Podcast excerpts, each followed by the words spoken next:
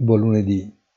Ancora una settimana condizionata dalle feste, prima dell'ultima vera di fatto, che lascerà poi posto al lungo riposo natalizio e di fine anno.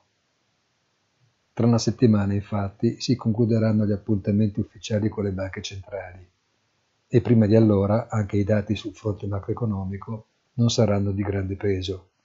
Come dire, i giochi sono praticamente fatti. L'unica novità allora arriva dal prezzo del petrolio. Dopo la decisione del G7 di imporre da oggi stesso un prezzo massimo al petrolio russo a 60 dollari al barile e quella dell'OPEC Plus di mantenere invariata la produzione e le quote, tutto sarà rimesso al gioco di domanda e offerta, con la prima condizionata dall'andamento economico e la seconda dalla capacità della Russia di rifiutare le transazioni al prezzo imposto. Da ricordare però che a fine novembre la varietà Ural scambiava questo prezzo in corrispondenza del prezzo del VTI di 20 dollari più elevato. Buona giornata e come sempre appuntamento sul sito easy-finance.it.